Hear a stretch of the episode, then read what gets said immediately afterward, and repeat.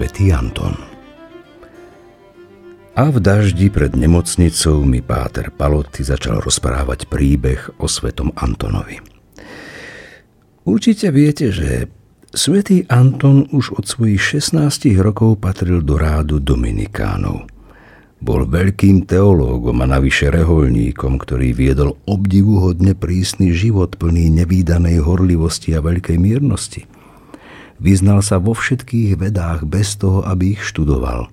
Bol veľmi pokorný, že mu pápež musel hroziť cirkevným trestom, aby prijal funkciu arcibiskupa v jeho rodnom meste Florencii. Nepotrebujem vám hovoriť, že ráno vstával veľmi skoro a slnko ho v posteli nikdy nenašlo – bolo jedno, aké ročné obdobie práve bolo. Spával na doske a vstal vždy pred cvitaním. Jedného rána vstal zo svojho tvrdého lôžka, podľa zvyku otvoril okno a zbadal, že počasie bolo strašné. V prvotnom úplne nevedomom roztrpčení mu z úst vyklzli nešťastné slová ke cativo tempo – Hm, rovnako ako ja pred chvíľou. Presne tak, môj synu. Aj svetci majú svoje slabé stránky. Duch Svetý nás pri našich chybách utešuje, že dokonca aj spravodlivý padne. A nie sedemkrát za deň, ako sa hovorí v jednom prísloví, ale občas, ba niekedy aj často. Ach, milý páter, Váš príbeh ma upokojil a ďakujem, že ste mi ho porozprávali. Budem prosiť svätého Antona, aby mi vyprosil milosť, aby som v budúcnosti hovoril ako správny kresťan. Zatiaľ, čo som rozprával, odvážil som sa urobiť jemný pohyb, ako by som chcel vykročiť smerom k nemocnici, ktorej doširoka otvorené dvere mi pripomínali bránu spásy. Vyčkajte do konca, môj milý synu. Pointa príbehu príde až na záver – Spravodlivý, hovorí Duch Svetý, niekedy padne, ale znovu vstane. To je rozdiel medzi ním a hriešnikom, ktorý spadne, zľakne sa a už viac nevstane. Rozdiel medzi nebom a peklom spočíva v tom, že okrem Panny Márie a dvoch, troch svetcov nebo je domovom skrúšených hriešnikov a peklo je plné hriešnikov bez ľútosti ale nábožný arcibiskup z Florencie bol na svojej ceste k dokonalosti príliš ďaleko na to, aby sa s vykonanou chybou zmieril a aby to nešťastné slovo, ktoré mu vyklzlo, nechal bez povšimnutia. Sotva vetu vyslovil, začal si robiť ťažké výčitky. Čo? pomyslel si označiť za hrozné počasie, ktoré nám zoslal Boh a o ktorom rozhodol vo svojej nekonečnej múdrosti? Hrozné môžu byť len ľudské činy, ich myšlienky a urážlivé slová, napríklad to, ktoré som práve vyslovil. Táto chyba musí byť prísne potrestaná a budem za ňu pikať. A naozaj, Anton robil pokánie – otvoril zásuvku s cukríkmi, konfety. S cukríkmi, páter? Don Vincenza usmial. Konfety nazývame určité objekty, čo nie sú v nejakom prípade najdenie, ale majú sladkosť pre našu dušu, ktorá miluje nášho Boha a túži odčiniť svoje hriechy. Otvoril teda zásúku z konfety a vybral z nej železnú reťaz s hrotmi a opásal sa ňou pričom hroty, podotýkam, smerovali dovnútra. Oba konce spojil zámkou. Zamkol ju kľúčom a ten hodil do rieky Arno, ktorej hučiaci prúd sa rinul popod jeho okno. Tento nástroj pokánia budem na sebe nosiť tak dlho, dokým sa ku mne kľúč nevráti, povedal si. Očividne teda rátal s tým, že túto pomôcku si ponechá po zvyšok svojho života. Môj milý páter svätý Anton predsa vtedy nespáchal nejaký hriech. Pravdepodobne nie, môj milý synu. Ale bola to závažná nedokonalosť. A múdrosť chce, aby človek bojoval a aby sám trestal svoje slabosti, ktoré sú ovocím hriechu a cestou, čo k nemu vedie. Je správne potrestať dieťa za ľahkomyselné chyby, ktoré pred Bohom vôbec nemusia byť hodné trestu. Keby sme netrestali nedokonalosti v mladom veku, stali by sa tieto detské slabosti chybami a čo skoro by vyvolali tisíc zlých návykov, s ktorými by si človek potom nevedel dať rady.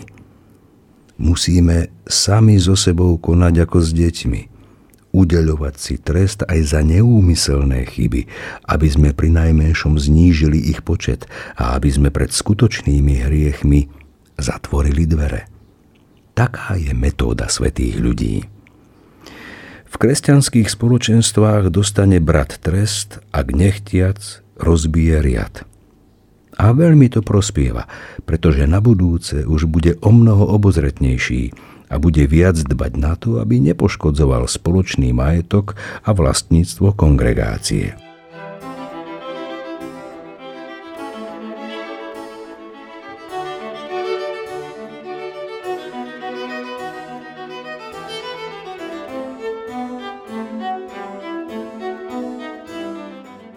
Napriek ustavične zhoršujúcemu sa počasiu som sa neubránil chveniu pri predstave trestu, aký mi mohol môj predstavený udeliť ako pokánie za urážlivú vetu, ktorá ho tak roznevala.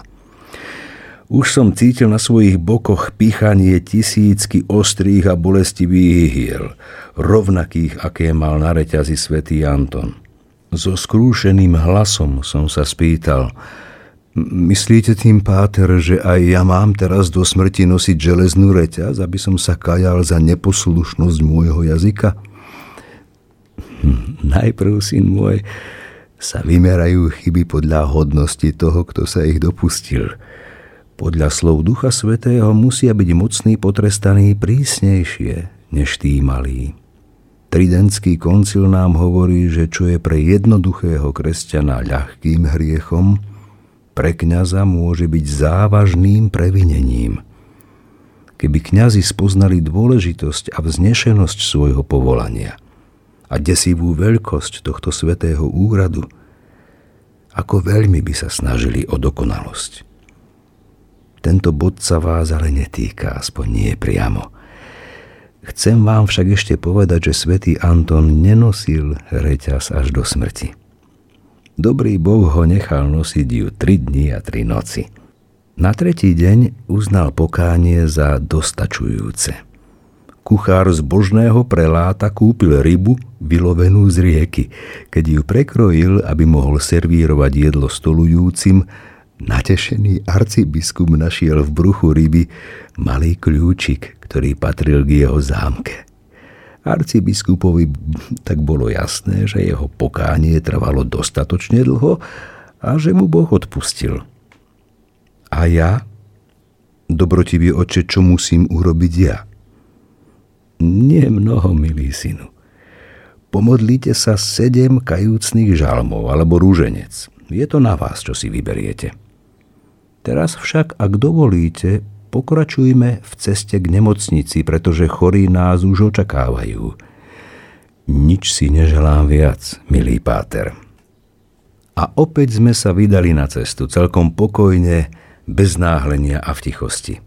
Jeden by si mohol myslieť, že všetci čerti z pekla boli zamestnaní prevracaním krhiel plných vody nad našimi hlavami, pričom im samým bolo zakázané mať úžitok z toľkej vody. Z vonkajšieho žliabku na našich klobúkoch sa medzičasom stali kaskády, ktoré vyzerali ako konský chvost a pripomínali fontány z Tivoli. Keby boli naše klobúky francúzským fabrikátom, bola by z nich už dávno kaša. Talianska plzd je však podstatne odolnejšia. Naše šatstvo bolo premočené, ako keby sme preplávali práve Tiber. Idúc som si hovoril, nech je ako chce, v každom prípade som však čítal životopisy viacerých svedcov, ktorí si v takejto situácii veci zariadili tak, aby pri prietrží mračien nezmukli ani oni, ani ich spoločníci. No my obaja sme teraz v takom stave, že by nám aj čerstvo okúpaný pudel mohol závidieť. Don Vincent asi nebude divotvorca mojich snov. Svetý, ktorý zmokne a nechá zmáčať aj ostatných, to môže byť len svety druhej alebo tretej triedy. Medzičasom sme dorazili ku vchodu do nemocnice, presne v okamihu, keď dážď začal slabnúť. A kým sme prišli do sály svätého Karola, dážď úplne ustal. Verte či nie, bolo to tak. Môžem vás však uistiť, že spomienka na túto udalosť sa mi veľmi hlboko vrila do pamäti. A nespomínam si, že by som odvtedy čo i len raz označil počasie za hrozné.